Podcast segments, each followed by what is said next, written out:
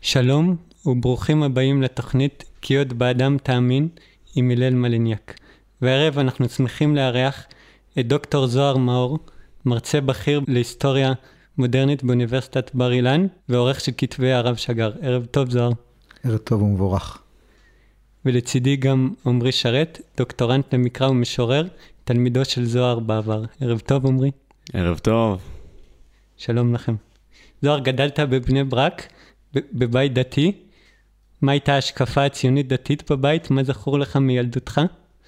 קודם כל אני רוצה להבהיר, כי בני ברק היום זה כבר מזוהה עם משהו אחר לגמרי, אבל אז הייתה עיר שפחות אה, שליש, אה, שליש חרדי, שליש דתי לאומי ושליש חילוני. אה, זה היה אחד מהמאחזים של הציבור הדתי לאומי. אה, והייתי אומר, כאילו... אה, זו הייתה ציונות דתית מאוד פשוטה, מאוד שורשית, מאוד אכפתית למדינה, לא, ככה, לא מאוד תורנית, אבל כן מאוד ככה מושרשת ומסורתית, במיוחד אם אתה משווה את זה למה שקורה היום. ואני אפשר להגיד חלק באמת מאיזשהו דור של איזשהו מרד קדוש, שהתחיל אני חושב בערך עשר שנים לפניי או קצת יותר, עם הפריצה של ישיבות ההסדר וישיבות תיכוניות ואולפנות, זאת אומרת, אני חושב שהפריצה הגדולה פחות או יותר התחילה בשנים האלה, אנשים שחיפשו משהו ככה יותר תורני, הרבה פעמים גם בשילוב שאיפה יותר לעמדה מובילה במדינה, מהפכה של גוש אמונים, אני פחות או יותר תוצר של, לפחות הקומה הראשונה של, של העולם הדתי שלי. ואז הגעת לישיבת מרכז הרב, באיזו תקופה של הישיבה? מה זכור לך מהשנה הזאת? אוקיי, זה, זה היה בסוף הישיבה התיכונית, באתי לשנה, אחר כך עברתי לישיבת הסדר, ישיבה של רבים, אבל סך הכל השנה אני חושב די משפיעה בעולם שלי, כי ישיבת מרכז הרב גם היא, כמו בני ברק, לא הייתה נראית כמו שהיא היום, ו... בישיבה הייתה מאוחדת, זה לפני הפיסול שהתרחש בין ישיבת מרכז הרב להר המור, והייתה באמת ישיבה מרכזית, זאת אומרת, הייתה ישיבה שלמדו בה הרבה מאוד אנשים, שלא היו דווקא באיזשהו כיוון אידיאולוגי מסוים, כולל אנשים שבאו ללמוד בה כמה שנים לפני, או שנה או שנתיים לפני שירות צבאי, כמו המכינות של היום, ובאמת הייתה בעוצמה תורנית מאוד מאוד גדולה, שאחרי זה התחלקה בעצם לשתי, לשתי ישיבות. ובאמת זה הייתה ככה, אני תמיד חושב שעולם של תורה הוא צריך להיות בנוי על איזושהי מסורת, והרב קוק עם כל החדשנות שלו והמהפכנות שלו, בסופו של דבר עם השנים כן נוצרה מסביבו איזושהי מסורת, ואתה הרגשת שאתה מגיע לאיזושהי דרך מסוימת סלולה שהיה בה הרבה נאיביות, אבל אני חושב שגם הרבה מאוד תורה והרבה מאוד רצינות, ושני ראשי ישיבה שהיו באמת גדולי עולם שזכיתי להכיר, הרב אברהם שפירא, שמכונה רב אברום, והרב שאול ישראלי, ואני חושב שזה זה כן תקופה שבהחלט עיצבה את עולמי, למרות שמבחינה דתית אחרי זה הלכתי למקומות אחרים שהם לא כל כך היו בישיבה, כמו המקום שנקרא לו נאו-חסידי. לאחר מכן עברת לישיבת שלבים, מה היה שונה? מה קיבלת שם? הנה, עוד, עוד עולם שקצת נעלם, זו ישיבה שהיא, מצד אחד היה במסורת של, ה, של תורה ודרך ארץ היקית, אבל הייתה בעצם יומרה לנסות לבנות ישיבה שמכילה את הכל. זאת אומרת, היה בתלמיד של הרב סולובייצ'יק ותלמיד של הרב קוק, ורץ יהודה, ובאמת, ודמויות חרדיות, ודמויות של בעלי המוסר, ואדם עם השכלה, באמת מגוון מאוד רחב של, של, של דמויות, אני חושב שבתסריט החיובי, אז זה באמת יצר אנשים שהיה בהם איזשהו רוחב דעת מסוים, ויכולת לדבר כמה שפות דתיות. במקרים הפחות טובים זה יצר הרבה בלבול, ואולי גם שטחיות. וזה אולי מה שהוביל אותי ללכת ולחפש משהו יותר, יותר מובהק. למה בעצם עברת ממרכז הרב לשעלבים? זה לא היה בלי התלבטות, אבל רציתי, כאילו, אני, אני ידעתי שאני לא קובע את עולמי בבית המדרש, אני ידעתי שאת מקומי בבית המדרש, ידעתי שאני, עבורי זה תחנה מאוד משמעותית וחשובה בחיים שלי, אבל אני אמור לעסוק לפרנסתי באיזשהו משהו, ובמובן הזה שירות, גם ישיבת הסדר נראה יותר מתאימה, גם אדם קצת אולי מסגרתי, ופה יש לך מסגרת כאילו ברורה של שירות צבאי שהייתה לי, הייתה לי, הייתה לי חשובה, אבל המשכתי להיות קשור לישיבה, באתי לשיעורים, וכן, כן שמרתי על קשר גם עם אנשים וכך הלאה. אז זה, זה הסיבה למעבר, ושלבים מבחינתי, לא שזה עבורי איזושהי אופציה מסוימת תורנית שמשכה אותי, אבל למדתי גם בישיבה התיכונית בשלבים, זה מקום מאוד נעים, מאוד ביתי, מאוד חם, סביבה מאוד יפה ומזמינה, וזה היה לי מאוד חשוב, אני חושב, השיקולים האלה, ואני חושב שזה גם נכון, למרות שהם טוב, זאת אומרת, היה לי שם טוב בתקופה הזאת. אז הגעת בעצם למקום שהוא יותר פתוח, וזה היה במקרה. אני חושב, אני חושב ששוב, אתה קצת משליך ממה שקורה היום למה שקרה פעם. מרכז הייתה מקום סך הכל די פתוח, עם הגבולות שלו. זאת אומרת, החבר'ה רצו ללמוד תנ"ך, אז הביאו מישהו ללמד תנ"ך.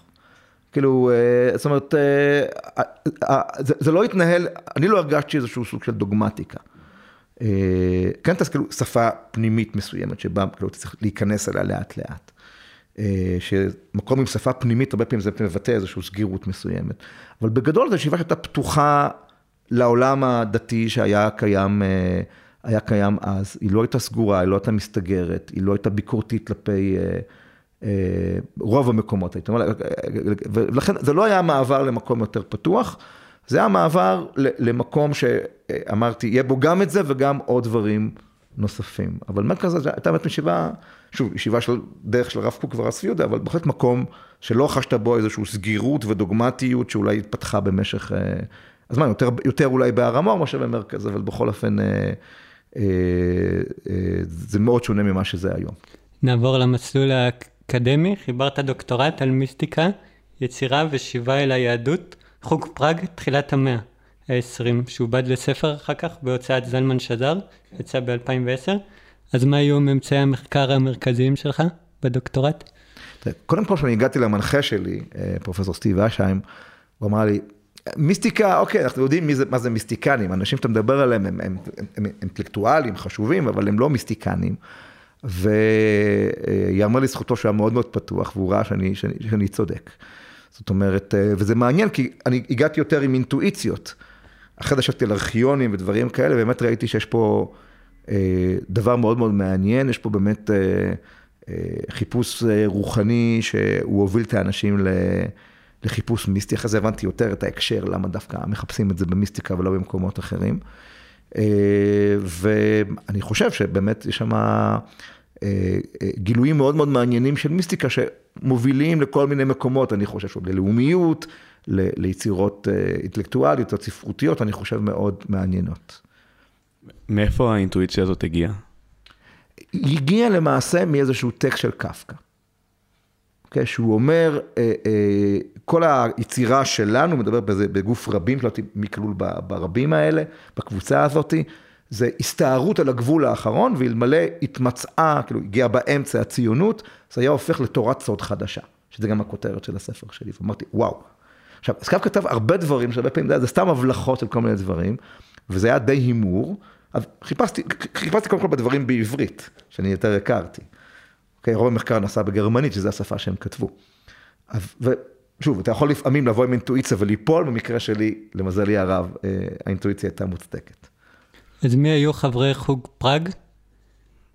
אוקיי, okay, אז קודם כל התקלנו פה את פרנץ קפקא, שהרבה אנשים מגדירים אותו בסופר הכי חשוב במאה ה-עשרים, אולי הכל של המאה ה-עשרים, ידידו מבית ספר היסודי וחברו לאורך תקופה די ארוכה, שמואל הוגו ברגמן, שהיה פילוסוף, אחרי זה עלה לארץ בשלב די מוקדם, שנות ועשרים, והפך פה להיות דמות מאוד חשובה בחיים אינטלקטואליים, בהתחלה של היישוב, אחרי זה של המדינה, והוא היה הרקטור של האוניברסיטה העברית, ואני חושב שהרבה מהמושגים שיש לנו על פילוסופיה, לפחות, אולי היום פחות, הם בעצם בנויים על הספרים שהוא כתב בעברית. פליקס ולט, שגם הוא היה פילוסוף, אבל הוא לא קיבל תקן אקדמי, אז אולי הוא קצת פחות מוכר, אבל פרסם כמה ספרים בעברית שהם, שהם מאוד נחשבים. מקס ברוד, שהוא היה חבר של קפקא, שאלמלא הוא לא היה קפקא, זאת אומרת, הוא בעצם דחף אותו לפרסם, ולמרות שהוא קיבל בקשה מפורשת מקפקא, תשרוף את כל ה... דברים שאני משאיר אחרי מותי, קפקא נפטר משחפת בגיל מאוד צעיר, ארבעים ומשהו, הוא אמר, אם, אם הוא הביא את זה לי, הוא ידע הרי שאני לא אשרוף את זה, סימן שהוא לא באמת רצה שאני אשרוף את זה, והוא באמת טרח לפרסם את הדברים, ובעצם בתקופה ש, ש, שהוא עשה את זה, הוא היה סופר הרבה יותר ידוע ומכובד, והוגה דעות ומשורר ומוזיקאי וכל הדברים האלה, במרכז אירופה, אבל הוא גם עלה לארץ, והוא גם טרח הרבה על הפרסום של קפקא, ובעצם האפיל על, ה, על הדמות שלו, וקצת נשכח בתחומים האלה, והנס קון, שחי בארץ תקופה מסוימת, ואחרי זה היגר לארצות הברית, והפך להיות מראשוני ופורצי הדרך של חקר הלאומיות, ובכלל אינטלקטואל מאוד משפיע בארצות הברית, ואחרון חביב, אדם מאוד חידתי ומסתורי, בשם אה, מרדכי יאיר גילנגר, שגדל אה, בבית מאוד מתבולל, ופתאום, out of the blue, הפך להיות חסיד בלז. ממש עם כל הלבוש וכל הדברים האלה, וכתב כמה ספרים מאוד מעניינים על מיסטיקה ו, וחסידות, ולא מעט מהידע של אה, אה, קפקא וטיפה גם אחרים, על הנושאים האלו הוא בעצם הגיע, הגיע ממנו, הוא, הוא עלה לארץ והוא נפטר פה תקופה די קצרה לאחר שהוא, לאחר, לאחר עלייתו. אז זאת הקבוצה, וכבר אני חושב שמתיאור הזה אתם מבינים שמדובר באנשים מאוד מאוד מעניינים. באילו שנים החוג פעל ומה הייתה ההשפעה שלו? החוג פעל פחות או יותר, נאמר, השנים החשובות שלו הם פחות או יותר השנים מ-אלף תשע מאות ועשר ועד שנות ה-עשרים, כי אז בעצם הם התפזרו, זאת אומרת, גם, גם ברגמן וגם קונולים בשלב מוקדם, ואחרי זה, בקיצור, אבל גם, גם, התקופה בעיקר שחקרת אותה, זה באמת פחות הרע העשור הזה, שגם בו עצמו, גם אותו עצמו יפה לחלק לכמה, לכמה תקופות. עכשיו, הנקודה שכל אחד מהאנשים האלה יותר מאוחר, באמת הפך להיות מאוד מאוד משפיע, בתחומו, מאוד, כאילו, כל אחד ברמתו, אבל חלקם לפחות איכות אנשים מאוד מאוד משפיעים, משפיעים גם בתור אינטלקטואלים וגם בתור פעילים ציוניים, כל אחד שוב לפי דרכו, ובעצם ניסיתי לבדוק מה המרכיב המיסטי המודרני בתוך, ה... בתוך היצירה שלהם, וזה באמת דברים, אני חושב שהם מאוד מאוד... הם מאוד מאוד מעניינים. אני אנסה אולי לומר משפט, כאילו, הכי כללי, כי באמת אנחנו נוכל לדבר פה שעות על, ה, על הנושא הזה, אולי משפט הכי כללי, כאילו, מה פתאום מיסטיקה? אוקיי? מיסטיקה שאנשים מיוחדים, עם איזשהו מצב רוח מסוים, עם איזשהו כושר מסוים. נגיד, ברגמן מספר שהוא שנים תרגל כל מיני תרגולי יוגה ודברים כאלה, בשביל לחוות חוויות מיסטיות, ואולי פעם אחת הוא הצליח לעשות את זה. זאת אומרת, אז זה לא היו אנשים שאתה בדרך כלל שם אותם בתוך הכותרת של מיסטיקנים ש... שוב, חוקרי קבלה אולי יותר חוקרים, או חוקרי דתות חוקרים את, ה, את האנשים האלה. אבל זה אנשים שהיו אה, מאוד מאוד מושפעים מבובר, שאנחנו נדבר עליו בהמשך, שמצד אחד הם מרדו בליברליות של ההורים שלהם, בחילון של ההורים שלהם, בנאורות של ההורים שלהם. אתם יודעים, מרד בהורים זה לא דבר שהמציאו אותו עכשיו, הוא כבר הרבה שנים. והרבה פעמים גם, גם בהתבללות היחסית של, ה, של ההורים שלהם. והם... חיפשו דרך חזרה אל היהדות, אבל הם היו מאוד, בפראג לא הייתה אורתודוקסיה בכלל, כבר שתי דורות. הם היו מאוד רחוקים מעולם האורתודוקסיה, וגם די התייחסו אליו עם, עם דעות קדומות, הרבה פעמים באמת הושפעו מהצורה שהנצרות התייחסה לזה, הלכה מאוד נוקשה, ואין רוחניות לדברים כאלה, ו, ולכן הם באמת חיפשו ביהדות איזשהו משהו מגניב, משהו צעיר, שמצד אחד הוא דתי, אבל הוא לא מסגרתי. תופעה שאני חושב שגם היום אפשר למצוא אותה, אתה לבא אנשים שיש להם חיפוש דתי, אבל הם לא רוצים רב. אוקיי? הם רוצים שאברי גלעד יחתן אותם בחתונה, לצורך העניין. אז בעצם, מה ש, מה ש, המיסטיקה היה חלק, לא רק יהודית אלא כללית, אתה חלק מהארסנל הזה, מהמצאי הזה, אותם אנשים שחיפשו משהו מורד, משהו מגניב, משהו כאילו ש... מנוגד ל- לרציונליות ולתכליתיות של, ה- של ההורים. אז אתה פה אופנה למעשה. נפוצה הרבה מעבר למעגלים של פראג, והרבה מעבר כמובן למעגל הספציפי הזה. ו- ומה שקרה שהם פשוט, בתוך היהדות, הם חיפשו את הדברים שהתאימו ל- ל- למסגרת הזאת, והרבה פעמים הם קראו אותם בצורה מאוד דילטנטית, שולם אחרי זה, כאילו תצבן עליהם ואמר איזה... שרלטנים אתם, אבל הם עדיין גם בתוך הידע המאוד מוגבל שהיה להם, משהו אנשים מאוד מוכשרים ויצירתיים, אפילו דברים מעניינים, שאני חושב ששווה לקרוא עליהם בספר הזה שאני, שאני מציע. אני בבורותי מכיר מתוך כל החבורה הזאת רק את קפקא בכתביו. אתה יודע, די מייצג נראה לי, כן. אז, אז אם זה מייצג, אז זה באמת מעניין, כי, כי התחושה שלי מלקרוא את קפקא, זה בהחלט שיש איזשהו משהו מעבר, אבל תמיד המשהו מעבר הזה הוא מבעית, מפחיד ומסוכן. כן. זה לא איך שהייתי חושב על מיסטיקה בדרך כלל. זהו, אז קודם כל זה כן פן מסוים בתוך מיסטיקה. בספר אני באמת מחלק בין שני סוגי מיסטיקה, בין מיסטיקה שיותר חיובית, שהיא נגיד יותר רופנית לחסידות בדרך כלל, כלומר לבעל שם טוב, שהיא יותר אוהדת את העולם, ומיסטיקה נגיד שיותר רופנית, נגיד למגיד ממזריץ', שהיא יותר שוללת את העולם. שבעצם היא מראה לך שהעולם הזה הוא אבל הבלים, הוא עין. העולם האמיתי נמצא מעבר. אז במובן הזה, קפקא בהחלט מתכתב פה עם איזושהי מסורת מיסטית מאוד מפותחת, שאפשר למצוא לה גם מקבילות קלאסיות בכל התרבויות, שמבחינתה המיסטיקה זה לא, שוב, זה לא משהו בורגני, זה, זה לא עושה נעים בגב.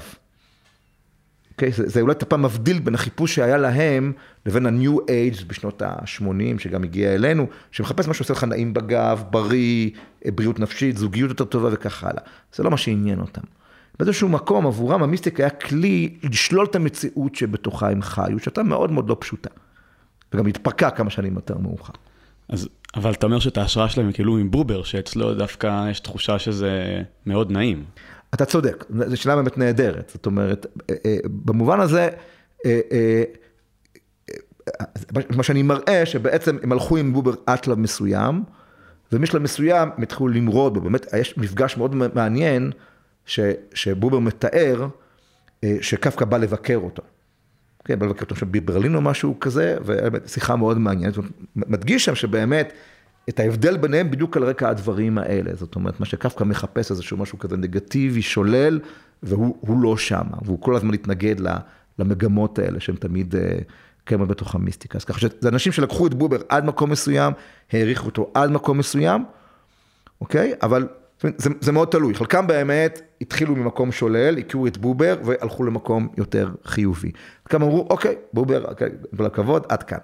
אנחנו איתך במיסטיקה, לא איתך בסוג של המיסטיקה שאתה מחפש. אז החבר'ה מהסוג הזה, זה בעצם מרד כפול. קודם כל הם מרדו בהורים שלהם, נכון, ואז במורה בדיוק, שלהם. נכון, יפה מאוד, כן. ומה התרומה שיש למיסטיקה לאדם המודרני ולאדם הדתי? זו, זו שאלה מצוינת. אה, אה, ואתה מבין שיש פה כל מיני סוגים של מיסטיקות. קודם כל, מיסטיקה באשר היא, היא, היא, היא, היא פורצת דרך, כי היא כאילו באה ואומרת, מה שאנחנו רואים זה לא מה שיש, יש משהו הרבה יותר עמוק שנמצא בממדים אחרים. ולכן הרבה פעמים אנחנו רואים שהרבה התפתחויות תרבותיות מאוד חשובות, היו מצד אנשים שהיה להם פן מיסטי בשיעותם, כולל נגיד ניוטון למשל. יש לו כל תרשימים על בית המקדש ודברים כאלה שהגיעו איכשהו לספרייה הלאומית פה. אז, אז, אז במובן הזה מיסטיקה עוזרת לך כאילו לפתוח את הראש, ללכת למקומות יותר גבוהים, שהרבה פעמים אחרי אתה, אתה פוגש שם לא דברים, לא תגונים, אבל דברים באמת שונים מהמקומות שאתה, שאתה רצית, וזה אולי חלק מהדברים ש... מה, מה, זה אולי פן מאוד משמעותי באמת בתרומה של המיסטיקה ל... ליצירה של, ה, של האנשים האלה. ודבר נוסף, ש, שמיסטיקה היא הרבה פעמים יוצרת אחדות. זאת אומרת, היא אומרת, כל ההבדלים בינינו, זה, שוב, זה חיצוניות. אנחנו נעמיק, אנחנו נראה שכולנו, כמו שאומר השיר יפה, זה רקמה אנושית אחת. והאנשים האלה באמת חיפשו חברה, חיפשו חיים משותפים, לתת מהבדידות שלהם, ואני חושב שהמיסטיקה עזרה להם להקים קהילה. לפעמים אחרי זה הם, הם בצאו, בצאו דרכים אחרים לעשות את זה, אבל היה שלב מסוים שבו המיסטיקה הייתה מאוד חשובה. והיום, אתה יודע, המיסטיקה זה דבר פופולרי ודבר משמעותי, אז אני חושב שיש אנשים שזה מעניין אותם, כאילו לראות מה, מה אנשים תרמו ל, ל, לדבר הזה. באמת, יש לך דוגמאות עכשוויות לחיפוש מיסטי בחברה הדתית? תראה, החיפוש מיסטי הזה, אני חושב, הוא... הוא הוא, הוא, אני מרגיש שהוא קצת דאח, אבל כשאני, אה, אה, אה, כאילו, אה, הוא, הוא בטח לא היה קיים כשאני למדתי, בתקופה שלמדתי במרכז הרב ובשלבים, אולי אצל יחידי סגולה, שהתייחסו להם כמשוגעים. היה לו איזשהו עידן זהב כזה של פריחה חסידית, שאני קצת מרגיש שהוא דואך, ואולי אפילו קצת בצדק, אבל זה אולי נשאיר לסוף הרעיון. אבל, אבל כללית, תופעות שקורות בארצות הברית מגיעות לישראל באיחור של דור. ומה שקרה בדור הפרחים, אתם יודעים, הביטלס נוסעים להודו, ו- וכותבים דברים כאלה שהם מושפעים uh, ממה שהם שמעו שם, uh, וג'ורג' אריסון וכאלה, זאת ה-שישים, שנות ה-שבעים, אז לארץ זה מגיע בשנות ה-אלפיים, פחות באיחור של דור, וכמו שאמרתי, זה, זה מגוון, וזה, וזה, וזה משחרר באיזשהו מקום את, ה- את האווירה, וזה יוצר איזשהו סוג של חיפוש, uh, חיפוש רוחני. Uh, שוב, הרבה פעמים, כמו לגבי החוג הזה, כלומר את זה בכנות, הוא, הוא לא מספיק רציני, הוא לא מספיק מעמיק, הוא לא מביא לתוצאות מספיק משמעותיות. זאת אומרת, כאילו, ספר הזוהר הוא ספר אדיר, okay, באמת אחד מגילויי הרוח העצומים של האנושות. והוא מתחיל באיזשהו, שוב, קבוצה או בן אדם, זה לא בדיוק, אני לא יכול לומר את זה, שחווים מה שהחוקרים מכנים חוויה מיסטית, אבל זה, זה פותח מעיין של יצירה, מעיין עצום. אני לא בטוח ש... שוב, זה פתח מעיין של יצירה, יצירה אצל האנשים האלה. האם זה פותח מעיינות של יצירה היום? אני לא, לא, לא, לא לגמרי התרשמתי ככה. נתקדם קצת. מה היה היסוד הרעיוני של תנועת ברית שלום, וכיצד היא התהוותה? זהו, אז בואו כבר נסביר איך זה קשור לנושא הקודם. כי אחד הדברים שמעניינים בחוג פראג, זה שהחברים שלא עולים לארץ, או אפילו לא עולים לארץ, אבל פעילים ברמה הציונית, הם, הם מגיעים לברית שלום. זאת אומרת, קון וברגמן ממש מהפעילים, הגרעין הקשה של התנועה הזאת, שקמה ב-אלף תשע מאות עשרים וחמש ומתפרקת ב-שלושים ושלוש, וגם גם ברוד וגם ולץ' ככה נמצאים ככה במעטפת של, ה, של הקבוצה הזאת. קפקא בעצם נפטר ב-עשרים וארבע לפני שהיא, שהיא מתחילה להיות פעילה. ו... הקבוצה הזאת בעצם שוחה נגד הזרם הציוני, ואומרת, המטרה היא לא להקים מדינה, והמטרה היא לא להיבדל מהערבים, או אפילו איכשהו לדאוג שהם יצאו מפה, המטרה היא להקים איזושהי ישות מסוימת שהיא לא מדינה, יותר רכה נגדיר את זה ככה, וליצור איזשהו חיבור באמת מאוד עמוק ומשמעותי עם הציבור הערבי. אז, אז כאילו המחקר, גם החוקרים אחרים בעצם זיהו את העובדה שכמה מהאנשים היותר מעניינים בקבוצה הזאת, לא כולם כמובן, מגיעים בפראג ונסו להבין למה. והם דיברו באמת על החוויה הזאת, לחיות בעיר או בארץ, שיש בה מצד אחד גרמנים וצ'כים שנאבקים זה בזה, ויהודים שכלואים בתווך, אבל גם אולי חלומות וניסיונות כן לחיות ביחד ו... ו גם חיים בתוך אימפריה אוסטרו-הונגרית, שהיא לא הייתה בדיוק מדינה, נכון? היא הייתה מדינה, או לפחות לא מדינת לאום. אבל מה שאני יותר התעסקתי טיפה בדוקטורט, אבל במחקרים שלי בהמשך, זה להראות שיש פה פן רוחני מאוד משמעותי, שהם הביאו לתוך, ה, לתוך הסיפור הזה. שוב, רוחניות שהיא לא הרוחנית האורתודוקסית, שלא בכך מזדהה עם הרעיונות האלה, אבל עוד פעם, שאתה מסתכל מהזווית המיסטית, אז גם היהודי והערבי שאוכלים אחד השני מהבוקר עד הערב, פתאום אתה רואה את המכנה המשותף שלהם. אז באמת, זה, זה, זה ועוד אלמנטים דתיים ששוב, לא קונבנציונליים, לא מסגרתיים, שהם עזרו להם בעצם לבנות את האוטופיה הזאת שהם ניסו, ניסו לקדם. ומה היה החזון של הברית? כמו שאמרתי, החזון שלהם היה להקים אה, אה, אה, ישות אה, קצת אולי דומה לאימפריה, כמה חשבו שזה יקום תחת כנפי האימפריה העות'מאנית, יותר מאוחר תחת כנפי האימפריה הבריטית, כי הם אמרו, כש, כשאתה מקים מדינה, אז זה, זה, זה, היום זה מדינת לאום. ואז המאבק הוא, הוא בלתי נמנע, וצריך לומר לזכותם שהם צפו בצורה די טובה לאיפה העסק הולך. והם אמרו, אם אתה מקים משהו שהוא יותר, שהוא יותר בנוי על, על, על קומונות ועל יותר אנרכיסטיות, של חבורות יותר, ופחות, יש לך מסגרת של חוקים, אז הדברים פחות פורמליים, ובאופן לא פורמלי, אתה יכול להסתדר ברמה יותר, יותר אנושית. אז יהיו פה, יהיו פה אנשים שמדברים ערבית, מדברים עברית, ויהיו פה אנשים שיתפרו תרבות ערבית, ותרבות פלסטינית, ותרבות יהודית, והם יחיו אחד עם השני, בשיתוף פעולה, עכשיו, בלי חוקים כאלה, כמו חוק הלאום, שאומרים לך, אוקיי, חוק שבות, מה? מה קורה? מי זה? מי, מי הבעל הבית? מי שליט? אוקיי, זאת אומרת, נצמח מלמטה למעלה, במקום מלמעלה למטה. הם האמינו שזה, שזה יכול, יכול לעבוד. מה שאתה אומר בעצם על התמונה האחדותית הזאת, זה באמת הרבה יותר קשור למיסטיקה נוסח בובר מאשר למיסטיקה יהודית רגילה, אתה חושב על הזוהר או על החסידות שמאוד מבחינה בין... זה לא מדויק לגמרי, כי אתה תוכל למצוא המון... כל מיסטיקה יש בה ממד של אינסופיות. כל מיסטיקה יש ממד שהיא פורטת את הגבולות, אז בשלב ראשון זה הגבולות בין קבוצות ושבטים, אתה יודע, ומחנות, אבל בשלב שני תמצא גם בספר הזוהר אמירות מאוד אחדותיות, אוניברסליות וכך הלאה, מפתיעות הרבה פעמים בכתובת שהן נאמרות. אני רוצה להיכנס לזה, כי זה עוד בתחום המומחיות שלי, אבל בהחלט כתבו על זה, זה אני חושב שזה אופייני, ואפילו גם בחסידות תוכל למצוא לא מעט מה, מה, מהדברים האלה, ומי שאתה מכיר, מיסטיקה, היתרון והחיסרון שלה, שהיא לא נכנעת לעיקרון הסתירה הידוע. זאת אומרת, א' נכון, וגם ב' שהוא הפוך מא' נכון, גם זה יכול להיות, כי העולם המיסטי, הוא, הוא מרובה גוונים שלך, המון ספירות, המון בחינות, ולכן זה לא עולם שאומר, אוקיי, מה אתה? אתה, אתה אה, אה, אוניברסליסט או תפיסה לאומית כזאת קצרה ואפילו קנאית? תשמע היא גם וגם. מה הייתה ההשפעה של הברית? די זניחה, למען האמת. זאת אומרת, הם היו אנשים מאוד מכובדים, אנשים שהיה להם תפקיד חשוב בממסד האקדמי, ארתור רופין, שהיה אדם מאוד משמעותי בזה, היה שם את גרשום שלום, ועוד דמות אחרות, יהודה מגנס, אנשים שכולם כיבדו אותם והעריכו אותם, אבל הם תרומה משמעותית, כל אחד בתפקידו לציונות, אבל הם נתפסו כאנשים די נאיבים למען האמת, ושוב, צריך להזכיר, בתקופה הזאת היו עוד מחנות ועוד קבוצות שחשבו ציונות מעבר למדינה, היה את, את מפ"ם, היו עוד קבוצות שגורדונים וכו' וכו', שראו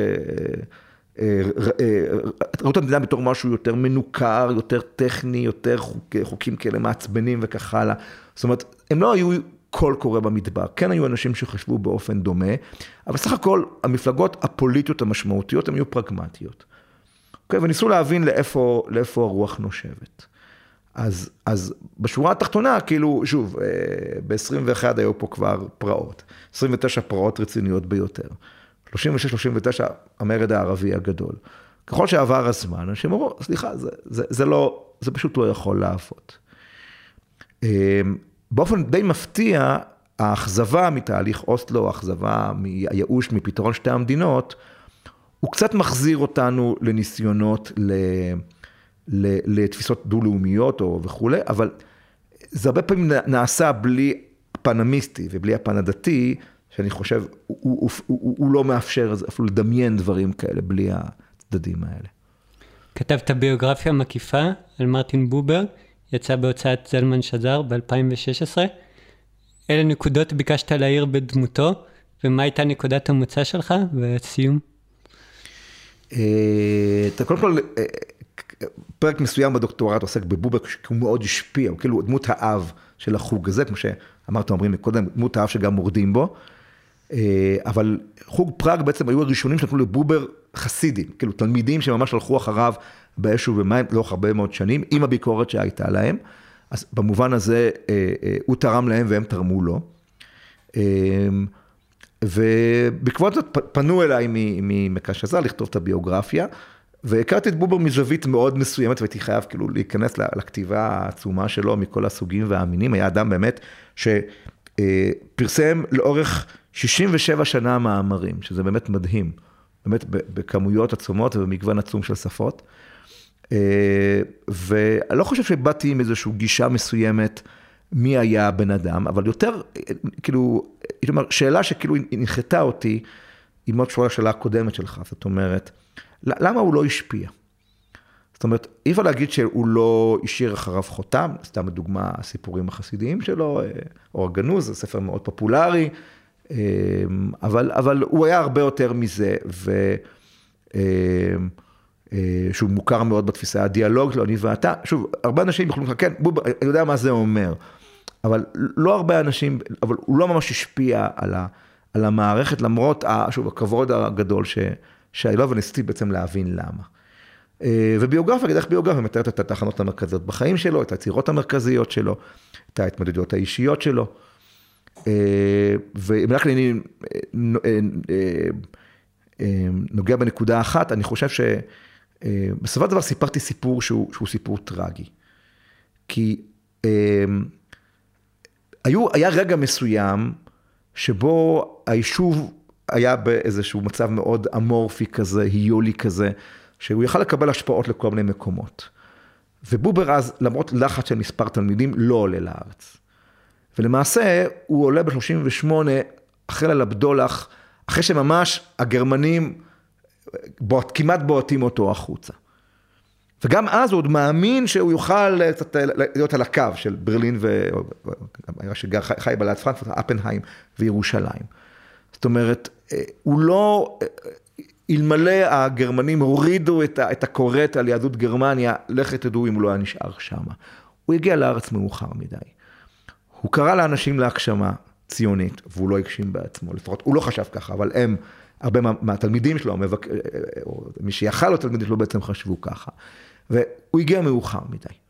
הוא הגיע, סליחה, בן שישים, הוא הגיע למקום כבר עם הגמוניה בן-גוריוניסטית הרבה יותר חזקה, שכבר לקח את ההכרעות המרכזיות בכל מיני מובנים, ולכן הוא יכל להשפיע רק על, על חוגים צדדיים, והרבה פחות על דרך המלך, למרות הכבוד שרכשו לו וכך הלאה. ומה היה החזון המדיני-חברתי שלו? והאם הוא התגשם באיזשהו אופן? תראה, החזון, זה, אפשר לדעת בקצרה, זה בעצם החזון של ברית שלום, הוא באמת היה אחד מההוגים המרכזיים שלו, והוא כתב דברים באמת נפלאים. הוא היה אדם חכם, בצורה בלתי רגילה, ואדם עם רוחב אופקים, גם מאוד מושרש ביהדות, הוא, סבא שלו היה שלמה בובר, חוקר המדרשים, הוא גדל בגליציה, גדל ככה בתוך עולם של חסידות וחוכמת ישראל, והשכלה עצומה, איזה עשר שפות שהוא שלט בהם, וממש אדם מרשים ביותר, ו... בעצם הוא דיבר, אם אני מסכם את הדברים שלו בארבע נקודות קצרות, אז אני אומר, נקודה ראשונה זה ש, שחברה, ובטח לא חברה, לא יכולה לשרוד בלי דתיות, שוב, לא דת. הוא אף פעם לא היה אדם ממסדי, הוא פעמים מאוד ספורות בא להתפלל בבית כנסת, הוא לא שמר אה, אה, מצוות, סיפור מפורסם ש... אה, פעם אה, קהילת הפנאי ניסה להגן מניין ליום כיפור, הוא לא היה מוכן להצטרף. שם יישוב יהודי מאוד קטן, לא מוכן להצטרף. זאת אומרת, ממש היה אנטי העולם הדתי הרגיל, הממסדי, אבל עם כל זה הוא אמר, מה שהוא ראה בתור הגרעין הקשה של היהדות, שבוודאי יש פה גם פן מיסטי או פן רוחני מסוים, זה חייב להיות, החברה לא יכולה לשרוד בלי, בלי הדברים האלה. דבר שני, זה באמת התפיסה הדיאלוגית, שיש לה המון המון השלכות על המון המון דברים. זאת אומרת, ליצור חברה ש... היא לא רק חברה אינטרסנטית, לא רק יחסים טכניים, חיצוניים, אינדיבידואליסטיים, אלא באמת קשר עמוק בין, בין אדם לבין חברו, שבא די ביטוי בצורה שבה הם מדברים ומשוחחים, עם השלכות חינוכיות ודתיות ופסיכולוגיות, ממש דבר ענף מאוד עם השפעה עצומה בעולם על, ה, על, ה, על ה, של התפיסות האלה. הנקודה השלישית, כמו שאמרתי, תפיסה שאומרת, הפוליטיקה זה רע. תפיסה אנרכיסטית, החברה זה מה שמעניין אותנו באמת, היהדות, המדינה שים אותה במינימום ש, שנדרש, ובאמת תפיסה מאוד מתונה של ניסיון ליצור גשר עם הערבים, עולם משותף איתם, ששוב בנוי על העקרונות האלה ש, שהצגתי מקודם, של דיאלוג ושל תפיסה רוחנית, ושל ניסיון לשים את המדינה במקום הכי מינימלי שאפשר. ומה היה החידוש של בובר בנוגע להבנה של מיסטיקה, בהקשר של היהדות ובהקשר הכללי?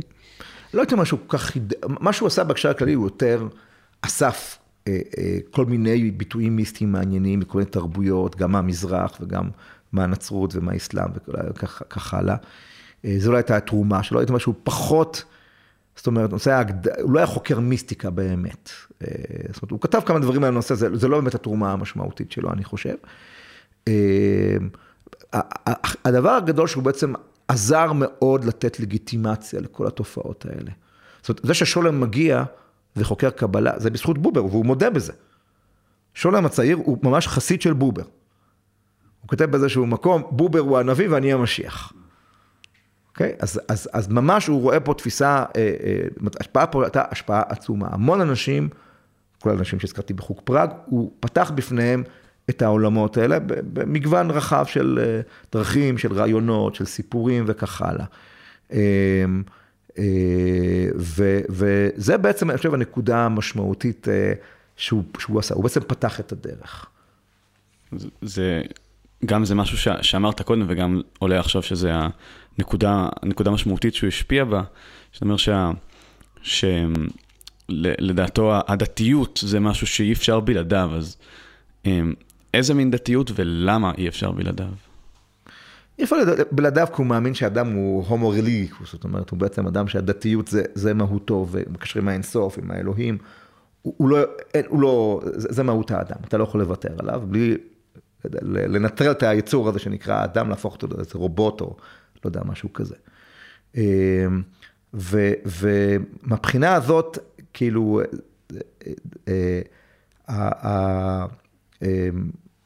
זאת האמירה, אבל אתה יודע, אוקיי, אבל מה זה דתיות? מה זה לא דתי אני יודע, יש שולחן ערוך, יש מסורת מסוימת, וביניו זה דברים שהם במקרה הטוב קליפה. שבכל אופן שומרת על הפרי. במקרה הרע, זה אפילו משהו שהוא מנוון וחוסם אותך להתחדשות בתוך התחומים האלה. ועכשיו, כאילו, זה, זה תלוי בפרשנים שלו. אנשים כמו שולם אמרו, מה שנשאר זה באמת זה משהו ריק. זאת אומרת, אתה לא עוסק בדברים באופן היסטורי, פילולוגי, קונקרטי, אה, אה, מבין באמת מה מדובר שם, אה, אה, קשוב כאילו למה שהטקסטים אומרים ולא למה שאתה משליך עליהם. אתה נשאר בעצם בלי כלום. ואולי זה נכון באיזשהו מקום. זה, זה באמת אנרכיסטי במובן הזה שזה לא מאמין בחשיבות של מבנים. נכון, חד משמעית. ומצד שני, תשמע, אתה קורא אפילו ספרי חסידות קלאסיים, ואתה רואה שהם, הם, הם, אתה יודע, ספר תיקוני זוהר. אז הוא אומר, אנחנו עבדנו ממצרים בחומר ובלבנים, מה זה חומר? זה הקל וחומר של הגמרא. זאת אומרת, בגמרא זה, זה כמו עינוי של... זאת אומרת, אנחנו יכולים למצוא מקורות חסידיים קלאסיים שהם פתרו את הקונפליקט הזה, הם לא זרקו את ההלכה. בובר באמת אולי משפעות יותר נוצריות, כי כן במידה רבה, עכשיו אני כותב מחקר אחר שעוסק בחילון, ואני מראה שהיחס של בובר הוא בעצם יותר מורכב מהנקודה הזאת, ואולי העמדה של שלום עושה חטא למה שהוא אומר. אבל בגדול אתה, אתה מבין שהוא, אה, אה, זאת אומרת, התפיסה העקרונית שלו אומרת שאלוהים נמצא בתהום. בערפל, נכון? כי שם האלוהים בערפל, נכון? הוא קורא לך למשה לתוך הערפל. תפסת, הגדרת, אלוהים ברח. ולכן זה חוויה, זה מפגש, זה אף פעם אתה לא יכול להגדיר את זה. זה בעצם המהות של מיסטיקה. למרות שהוא התנער מזה, הוא אמר, זה לא, המיסטיקה זה כאילו, אני נפגש עם עצמי. אוקיי? אני רוצה להיפגש עם, עם האחר, עם הזולת, עם, עם, עם האתה. אוקיי? ולכן הוא אמר, תיפגש עם אלוהים, תראה מה יקרה. היום יקרה משהו אחד, מחר יקרה משהו אחר, זה הדבר. אני חושב ש, שוב, למרות שאני קצת עושה חטא לעמדתו, אבל היא כאן התפרסמה בצורה הזאת, זה לא חטא לגמרי. הוא אמר, תמסגר את זה, תשאר רק עם המסגרת. אני, יש פה את התמונה, לא, לא את המסגרת. מסגרת, מצדי שתלו להכיר בלי, בלי מסגרת. אבל האמת היא שתמונה במסגרת היא נהרסת. זאת אומרת, במובן הזה בובר, הוא, הוא כישלון, דוגמה מפוארת לכישלון, של, של הכיוון הזה של חיפוש רוחני, כי באמת זה משהו שהוא, באמת, אולי בנה זה לא כישלון, כישלון. זה רגע. זה רגע מסוים של אנשים מסוימים, של דור מסוים, של חסידים מסוימים, אולי של אנשים שהיום קוראים אותו במכינות ונדלקים וכך הלאה, אבל לא נעשה פה בית מדרש. אוקיי? אז בעיניי המחיר שאתה משלם על העמדה הזאת הוא, הוא גבוה מדי. היא כישלון למופת אולי, כמו שהוא... כן, לקיבוצים. כן, היא, כן. היא כישלון ממופת. והאם הוא קיים את... היא הצלחה כמובן, היא גם היא כישלון, כן. והאם הוא קיים את הערכים עליהם הוא כתב? זה פולמוס עצום, כי שוב, הוא אדם שמשך אש. ותזכור, הוא היה יקה. זאת אומרת, הוא גדל בעולם מאוד נוקשה, מאוד סגור, מאוד... הוא לא היה סחבק. אוקיי? וברור שבאיזשהו מקום הוא, הוא פיתח תפוס, תפיסות שהן רחוקות מזרח ומערב מהמקום, מהרגלים התרבותיים שהיו לו. אז במובן הזה, הוא אף פעם לא יכל להיות דיאלוגי כמו שהוא, כמו שהוא רצה. אוקיי? ותראה, הוא, הוא היה צריך להתפרנס ממשהו. הוא היה מרצה באוניברסיטה העברית. אוקיי? אתה צריך ללמד, אתה צריך להעביר חומר. זה, זה, זאת אומרת, אז במובן הזה, הוא, הוא, שוב, אני מניע, הוא היה חי היום, הוא יכל לבוא ולהגיד, אוקיי, עזוב, אני לא רוצה ללמד באוניברסיטה, אני הולך שוב לכל מיני מכינות, מקומות שבאמת יותר בנויים על לימוד אידיאולוגי. אז במובן הזה אני חושב שהוא לא חי, את, הוא לא חי לגמרי את מה שהוא הטיף לו, אבל הוא, הוא ממש רצה להיות שם, וזה אולי העובדה בעיניי המכרעת. מה הייתה התרומה של הספר לאומיות וחילון להבנת התופעה, ומה חוט השני של הספר? אוקיי, שוב, בואו נשזור את זה לפרויקט הקודם הזה של בובר, כי בעצם כשכתבתי את הספר הזה, וזה הגיע כמקובל לשיפוט של אנשי אקדמיה אחרים, אז אומרים, שנייה, אוקיי, אתה שם לב שאתה בעצם מדבר על חילון. זאת אומרת, אתה מדבר פה על, על ביקורת של עולם דתי, על מיסטיקה שהיא בעצם מיסטיקה שמתגלמת בכלל במקומות חילונים. בעצם זה דבר, זו דוגמה מאוד יפה. יש לקפקא סיפור, שהוא באמת ספר, שהוא באמת נפלא ונורא כאחד, עתירה. שהוא מספר על איזשהו מישהו, בשם קוף, שזה כמובן קפקא, שהוא מודד. והוא מוזמן לאיזשהו כפר, מקבל איזשהו מכתב, הזמנה, לאיזשהו כפר, לבצע שם עוד מדידה. הוא מגיע לשם, אף אחד לא יודע מה הוא רוצה מהחיים שלו. ובעצם כל הספר מספר על ניסיון שלו לקבל איזושהי הכרה רשמית, שהוא יכול להיות שם, לעבוד שם, לקבל גרין קארד לצורך העניין. ודי בהתחלה של הספר, הוא מגיע לאיזשהו פונדק כזה, והוא אומר, תירה, תירה שהייתה כאילו איזושהי גבעה, שזה שם עכשיו כאילו השלטון, שאף פעם לא רואה אותו. אז הוא אומר, אולי, אפשר לדבר איתם? הוא אומר, בבקשה, יש פה טלפון. טוב, אז הוא מרים את הטלפון, אוקיי, מה הוא שומע שמה? הוא שומע איזשהו קול כזה, כמו קול של מלאכים. אוקיי? ואז, הוא, אני דיברתי, אבל לא הבנתי מה אמרו לי. דיברת? אף אחד לא, אי פעם לא הצליח לדבר עם התירה. משל מאוד חזק, שוב, למיסטיקה מודרנית. אוקיי, אתה פותח, מרים טלפון, אתה לא שומע מישהו מדבר, אתה שומע איזשהו קול שממי כזה. אתה מרגיש שקרה פה משהו מאוד משמעותי, לא, אז לא יכול להיות שאתה אדם כמוך בכלל חווה, נפשתם אלוהים, אין מצב. אז זה תיאור מאוד חזק, אבל שוב, זה לא קורה באיזשהו, לא יודע מה, באיזה מדבר, זה קורה עם שיחת טלפון. קפקא כאילו לוקח את המסורת הדתית, ומעביר אותה לאיזשהו מישור שהוא מישור אחר. הוא מדבר על איזשהו מסורת שנפרמה, בעצם זה, חלק גדול מהמוטיבים שלו, זה המסורת שנפרמה, המסר שכבר איפרה, שלא כבר יותר מובן, איבד את הפשר שלו. אז זה הכניס אותי באמת לנושא של החילון, שהוא נושא מאוד מאוד מורכב, ובפרט הקשר בין לאומיות לבין חילון. כי מצד אחד, לאומיות הרבה פעמים מורדת בדעת, אנחנו מכירים, שוב, דיברנו על בן-גוריון מקודם, אז תופעה מאוד ידועה, ומצד שני, אנחנו יודעים שקרן קיימת לישראל, נכון? זה, זה לקוח ממשנה ממסכת פאה, על מצוות שמסוימות, שמי שעושה אותם, מקבל גם שכר בעולם הזה, שזה הפירות, והקרן קיימת לו לעולם הבא. ופתאום הקרן, היא לא בעולם הבא, וזה לא קשור למצוות, אלא בן אדם שתורם לקרן ישראל, ייטו עץ על שמו, והעץ הזה יעמוד לנצח נצחים, גם אחרי שהוא יעזוב את העולם הזה. זאת אומרת, בעצם אנחנו רואים, שחילון הרבה פעמים, זו תופעה שהיא לא לגמרי מלחמת בדעת, אלא היא כאילו לוקחת אותה ומעבירה לתחום אחר. ופה המחקר מתחיל להתבלבל. אז מה זאת אומרת? האם אנחנו, זה אומר שהדעת נקברה באדמה, ואחר אנשים חילוניים, או שבעצם הדת ממשיכה בלבושים אחרים, באיזשהו עיצוב אחר. כאילו הדתיות נשארה, הדת המסגרת, הקליפה, הפכה להיות אחרת.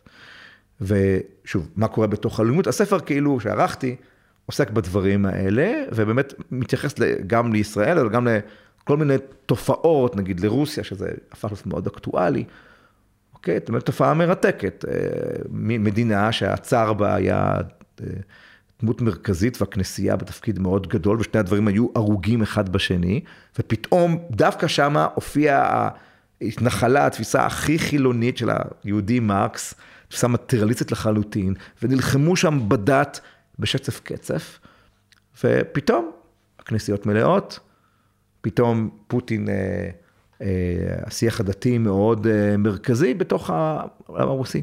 מה זה אומר? אוקיי? זאת אומרת, אה, אה, והרבה פעמים אנחנו מגלים שהדת היא כמו סוס טרויאני, זאת אומרת, הדת כאילו שומרים אותה למטרות מאוד מסוימות, ואז פתאום הנסיבות משתנות, ואנחנו מגלים שהלוחמים יוצאים מהסוס וכובשים את העיר. זה במידה מסוימת גם המקרה הרוסי, אולי גם עוד מקרים, אולי גם המקרה הישראלי. ומה הייחודיות של המקרה הישראלי בהקשר של לאומיות וחילון? אני לא יודע אם שייחודיות, כי סך הכל הוא, הוא גם הוא נמצא על הרצף הזה.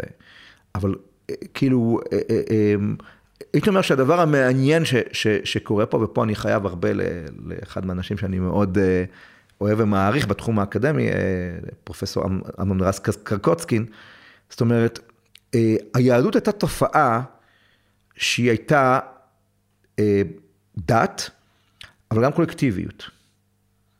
זאת אומרת, אנחנו מכירים את הביטוי שנקרא עם ישראל.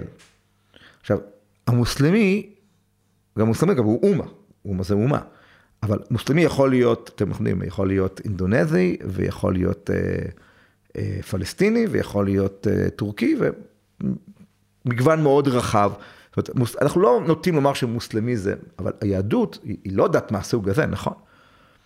זאת אומרת, אנחנו מיד מבינים פה בפלפול אינטואיטיבי, את ההבדל בין שתי התופעות האלה. אבל מה שקורה, קרה פה משהו שהוא לא דת והוא לא לאום. ואז מגיעה העת החדשה, ויש את המהפכה הצרפתית, שכאילו לוקחת את העולם המסורתי שהיה פה, וזרקת אותו בצורה מאוד רדיקלית לתוך הפח. ועכשיו, אין מיעוטים כמעט. זה מדינה של עשרים וחמישה מיליון, יש בה רק מיעוט של בין חמישים אלף יהודים. אז היהודים המסכנים האלה תופסים מקום מאוד מרכזי בדיונים, פרופורציונלית, בדיונים של האספה המכוננת, כאילו, שאומרת, בוא נבנה את הכללי המשחק החדשים של צרפת, מבחינתם לעולם הנאור כולו. הם יגיעו אחרינו בבוא היום. ואז אדם בשם קלרמון טונר אומר, נוסחה שהפכת משפט שכולם זוכרים אותו, ליהודים כפרטים הכל. ליהודים כלאום, כקבוצה, שום דבר. הם לא יקימו פה מדינה בתוך מדינה. אתם רוצים לאום? לכו לפל... לארץ... לפל... לארץ ישראל. כך, כך, עולה שם בדיון. זאת אומרת, פתאום אומרים ל... ליהודי, אנחנו מקימים פה מדינת לאום, שזה משהו חדש. אוקיי? ואז, שנייה, יש לך צד קולקטיבי, אתה לא יכול להיות, אז אתה רק דת. יהודים, צרפתים, בני דת משה. גרמנים, בני דת משה. אוקיי? כי, כי הדת זה משהו פרטי, שזה חלק מתהליך החילון, שבו תופעה שהיא, בממדים קולקטיביים, אנחנו, זה מפריע לנו, אנחנו רוצים ליצור רק, אותה, רק התופעה של, אתה והבית כנסת שלך, אתה ולהבדיל הכנסייה שלך. עכשיו, מה שקורה בסופו של דבר, זה שיש פה תופעה שבה היהדות, צריכה להגיד, אוקיי, אני דת או לאום? ואז מגיע הרפורמי ואומר, לא, לא, לא, אני רק דת. הלאום שלי הוא צרפתי או גרמני. ואז מגיע הציוני ואומר, לא, לא, לא, אני רק לאום. אוקיי, כמו שהאמרה הידועה של ברנר, אני יכול לחבב את, את הלגנדה, את ההגדה הנוצרית, זה מגניב דווקא, דברים האלה. יכול להיות יהודי נוצרי, כן? למה לא? כי זה, זה לאום. ובא החרדי ואומר, אה, אה, היהדות זה לא לאום, לכן מדינה זה אסור, למרות יודעים שמדינה זה דבר שמופיע ברמב"ם או דברים כאלה. זאת אומרת, המון האבסורדים נוצרים מהדברים האלה, כי היהדות נמצאת בתפר מאוד מעניין בתוך הפרשייה הזאת של הלאומיות וחילון. איך הכרת את דמותו של הרב שגר? אוקיי, אז זה, יותר דיברנו באמת על הצד המחקר האקדמי שלי, ואני למדתי בתל אביב, בתוכנית שנקראת התוכנית הבין-תחומית לטיפוח המצוינות, היום זה נקרא תוכנית לאוטמן, והייתה לי את הזכות, ואני מוקיר להם טובה, גרבה מאוד, אמרו לנו, כך חופשי חודשי לאוניברסיטה, תלמד מה שאתה רוצה, ואחרי זה איכשהו נגרד מזה, זה תואר שני, ובאמת, במשך חמש שנים תרמתי את גופי ונשמתי למדע. אמרתי משהו בשמונה עד שמונה, מגוון של הדברים, ופיזיקה, והיסטוריה, ופסיכולוגיה, וכל הדברים כאלה, ואחרי שסיימתי את התואר השני, אמרתי, אה, אני חייב לנשום. וגם חצרציתי אולי לעלות לירושלים, ומישהו שהכרתי אמר, הנה הרב שגר פתח ישיבה, ועד אז עשיתי טיפה לשמוע אותו, ולא התחברתי כל כך, אולי לא הייתי בשל לזה, ואז באתי ללמוד בישיבה הזאת, ונשארתי משהו כמו עשרים וחמש שנה. ומה החידוש המרכזי בהגותו של הרב שגר? קודם כל, אני חושב שהוא האדם מופלא ומיוחד, לא רק בתור הוגה, אלא בתור איזשהו סוג של טיפוס של, של בן אדם, עם, עם באמת עם כנות מאוד גדולה, שזה מאוד לא מובן בתוך העולם הדתי. ואני חושב שהדבר ש... בוא נאמר, ב, ב, ב, ב, בעולם היצירתי שלו, פחות שני שלבים. בשלב הראשון הוא בעצם... פתח את ה... היה מפורצי הדרך ל... ל... לחיבור החסידות לתוך העולם הדתי-לאומי. ובתקופה הזאת הוא ניסה כאילו לבנות תפיסה יהודית שבנויה על הפילוסופיה הקיומית המרכז, כאילו האירופאית, ולאורה הוא באמת פירש את ה... את ה... את ה... את המקורות היהודיים שהוא לימד בתחום המשכתי, ולאור זה הוא גם חיפש לימוד של גמרא, שיהיה לימוד קיומי. וזה משהו שקסם להרבה מאוד אנשים. ואני חושב שבשתי המהפכות האלה הוא ניצח, במובן הזה שהיום החסידות היא חלק מסדר היום הדתי-לאומי, והוא גם ניצח בממד הזה של באמת, היום כולם מצפים שלימוד הגמרא יהיה מחובר וידבר וכך הלאה וכך הלאה. בשלב יותר מאוחר, כשהגיע לארץ התפיסות, העיגולת התפיסות הפוסט-מודרניסטיות, אז באופן באמת מאוד מאוד נועז, הוא ניסה כאילו גם אותם לחבר לתוך התחום היהודי, וזה כמובן עורר מחלוקות אולי אפילו יותר חזקות, מהמחלוקות שהוא עורר בתקופה, בתקופה המוקדמת. זאת אומרת, אומר, החידוש הוא חידש. איך הוא תפס את הפוסט-מודרניזם, הרב שגר? הוא ראה אותו בתור הטלת ספק ושלילה, שהיא כמובן מסוכנת, וכמובן גם פסולה מרמה מסוימת, אבל במינון אולי מתאים ונכון, היא יכולה ליצור איזושהי ענפה דתית, איזושהי פתיחות הדעת, לשחרר את העולם הדתי מהאידיאולוגיות שלו, מהמיצות ידיים שלו, מהנוקשות שלו. זה בגדול הצורה שהוא ראה את הדברים. אני כשקראתי, לא קראתי הרבה מהרב שגר, למדתי אומנם כמה, כמה חודשים בישיבת שיח ו, ו, וקראתי קצת ונחשפתי מחוץ לישיבה ובתוך הישיבה. באמת הרגשתי את מה שאתה אומר בכתיבה של הרב שגר על הכנות, זה מאוד מאוד בולט, הנכונות שלו לשאול את כל השאלות הכי קשות, אבל כש, כשהגעתי לתשובות, הרבה פעמים הרגשתי שמה שהוא אומר זה... וזה, ובסוף הדבר היהודי לעשות זה ללמוד גמרא, ובסוף אנחנו רוצים לאחז במשהו, ולכן אנחנו, אנחנו אוחזים בזה. וכאילו הרגשתי שהתשובה הזאת היא, כאילו, שאלה את כל השאלות, ואז, אבל בכל זאת אני רוצה להמשיך להיות יהודי. תראה, אתה, אתה שואל פה שאלה שיש נקודה אחת, ונקודה בסוף, ובאמצע יש עולם שלם ש, שנמצא, ואני, אני מפחד שאני לא אוכל בדקות שנשאר לנו ל, לפתוח אותו. לכן אני רק יכול להתייחס לנקודה שהיא נקודה אחת. פוסט-מודרניזם לא יכול לעבוד בלי נקודה קשה. זאת אומרת, פירקת את הכל, אז מה? שוב, למה שלא, הדוגמה הכי מפגרת, למה שלא לא ירצח אותך עכשיו? הרי אין לי שום קנה מידה לטוב. זאת אומרת, זה ברור שאתה חייב להניח, או שאתה חסר אחריות ואתה מוכן לפרק את הכל. יש גילויים של פוסט-מודרניזם שאולי נמצאים שם. או שאתה אומר, שנייה, הכינותי מראש איזושהי נקודה קשה שעליה אני יכול להתייצב. כמובן, יש מגוון רחב מתודות מה הנקודה הקשה הזאת. אז ברור שגם הרב שגר היה חמוש בנקודה הזאת, שהיא נקודה קצת פרסלבית של, של רצון, של קטר, של הכרעה, של, של ככה זה. שהוא מאוד הסביר את כל האספקטים והפסיכולוגיים והרוחניים והפילוסופיים של הדבר הזה. הוא באמת לא השאיר את זה בתור אמירה ריקה של אל תשאל, זה ממש לא ככה. לאור תקופות, תקופה מאוד ארוכה במגוון של ז'אנרים ומקומות וזה והסברים, הוא, הוא, הוא ביסס את, את התופעה הזאת. עכשיו, אני לא בטוח ש, שהוא עשה את זה בצורה מספיק מוצלחת, כי הוא עצמו באמת היה אדם מאוד מושרש. ובמאה מסוימת הוא גדל בעולם, אני מבוגר ממני בלא מעט שנים, אבל שמונה עשרה ליתר דיוק, אבל כאילו, אנחנו נכינו עולם דתי, שבמידה רבה עדיין הוא לא בנה את עצמו, ישב על איזושהי חרדיות מסוימת, הרם שלנו היו חרדים בצעירותנו. ולכן, כאילו, עבור הדור הזה שכאילו מרד באופי, כאילו, הקצת פושר של ההורים שלו, אז באיזשהו מקום, העולם הדתי העמוק, שנחצה עליו, היה עולם עם, עם גוונים חרדיים מאוד בולטים. אז עבורו, הוא תמיד יכל לחזור לשם. התלמידים שלו כבר לא יכלו לחזור לשם, בטח התלמידים שלו בשיח. ובמובן הזה היה באמת משהו טרגי, גם בו היה משהו טרגי. עכשיו, אז מה קורה? והוא בעצמו מדי פעם הגיע למקומות האלה, אז, וזה מה שקורה גם מסביבנו היום, שקורה בעולם היום. אתה מאבד את האחיזה של האמת, אז איפה תמצא אמת ויציבות? תמצא אותה בזהות. באני, כאילו, אני קיים, זה בטוח, מה שכבר דקארט אמר, קוגיטו ארגוסם, אז כאילו, אז הזהות שלי, או הפרטית, או הלאומית, זה מה שנשאר.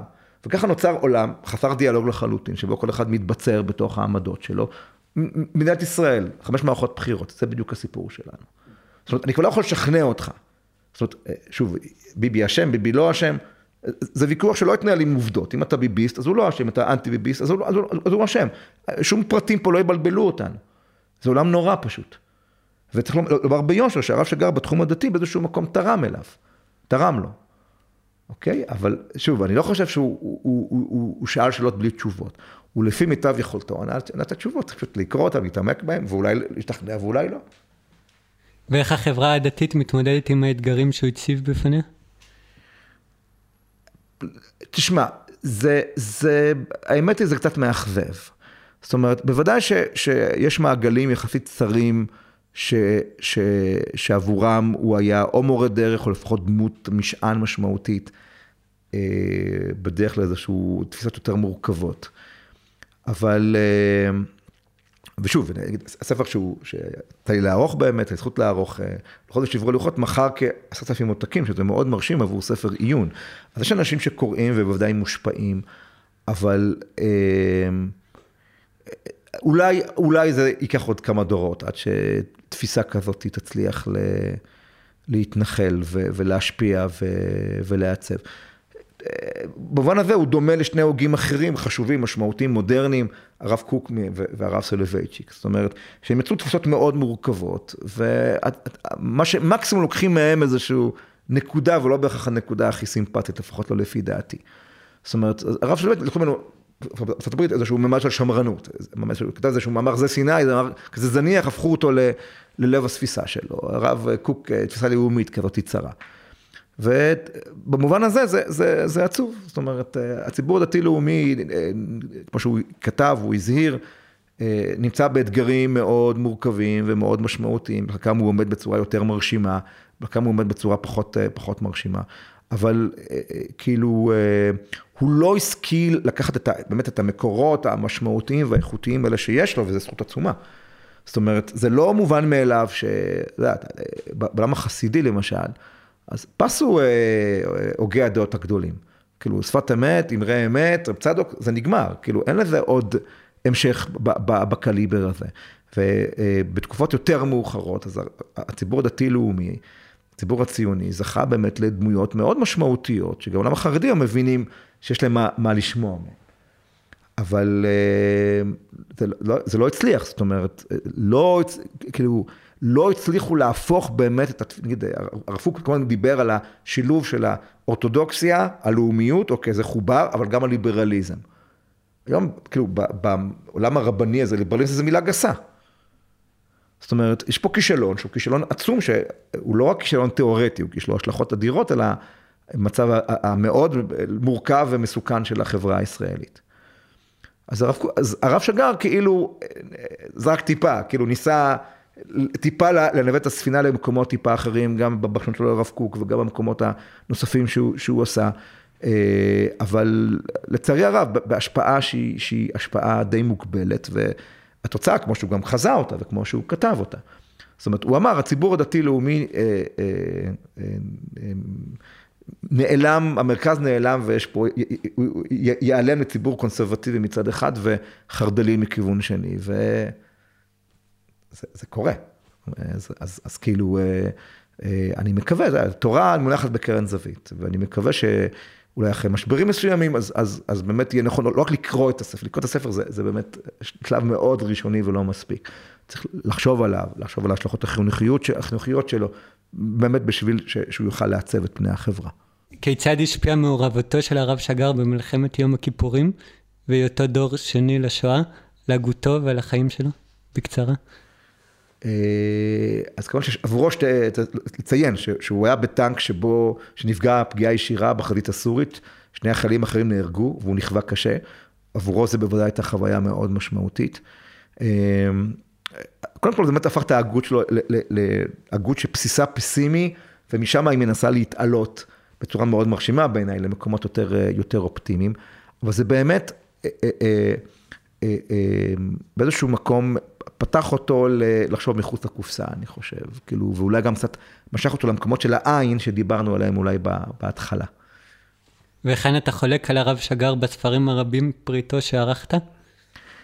קודם כל, זה, זה, חולק אני חושב שזו מילה מוגזמת למקום שבו, למה שאני מסוגל להגיד. אבל אני, אני פשוט אחבור לנקודה שכבר אמרתי. אני חושב ש... אני לא חולק, אבל הרב שגר בעצם פתח שתי פתחים בהתמודדות עם הפוסט-מודרניזם. האחד, כאילו, שוב, אין טוב נתון, אוקיי? אין אמת נתון. אחר שתי אפשרות. שאתה אומר שאין אמת. אוקיי? שוב, אז מה, מה נשאר לנו? להיאחז בזהות. וזה, וזה, וזה פשוט הרסני. אבל בכמה וכמה מקומות הרב שגר מדבר, קצת בעקבות הפילוסוף האמריקאי רורטי, שאת הטוב, את האמת, אנחנו יוצרים ביחד. בלימוד שלנו, במעגל שלנו, בשיח שלנו. זה בעצם תפיסה שחוזרת חזרה לבובר.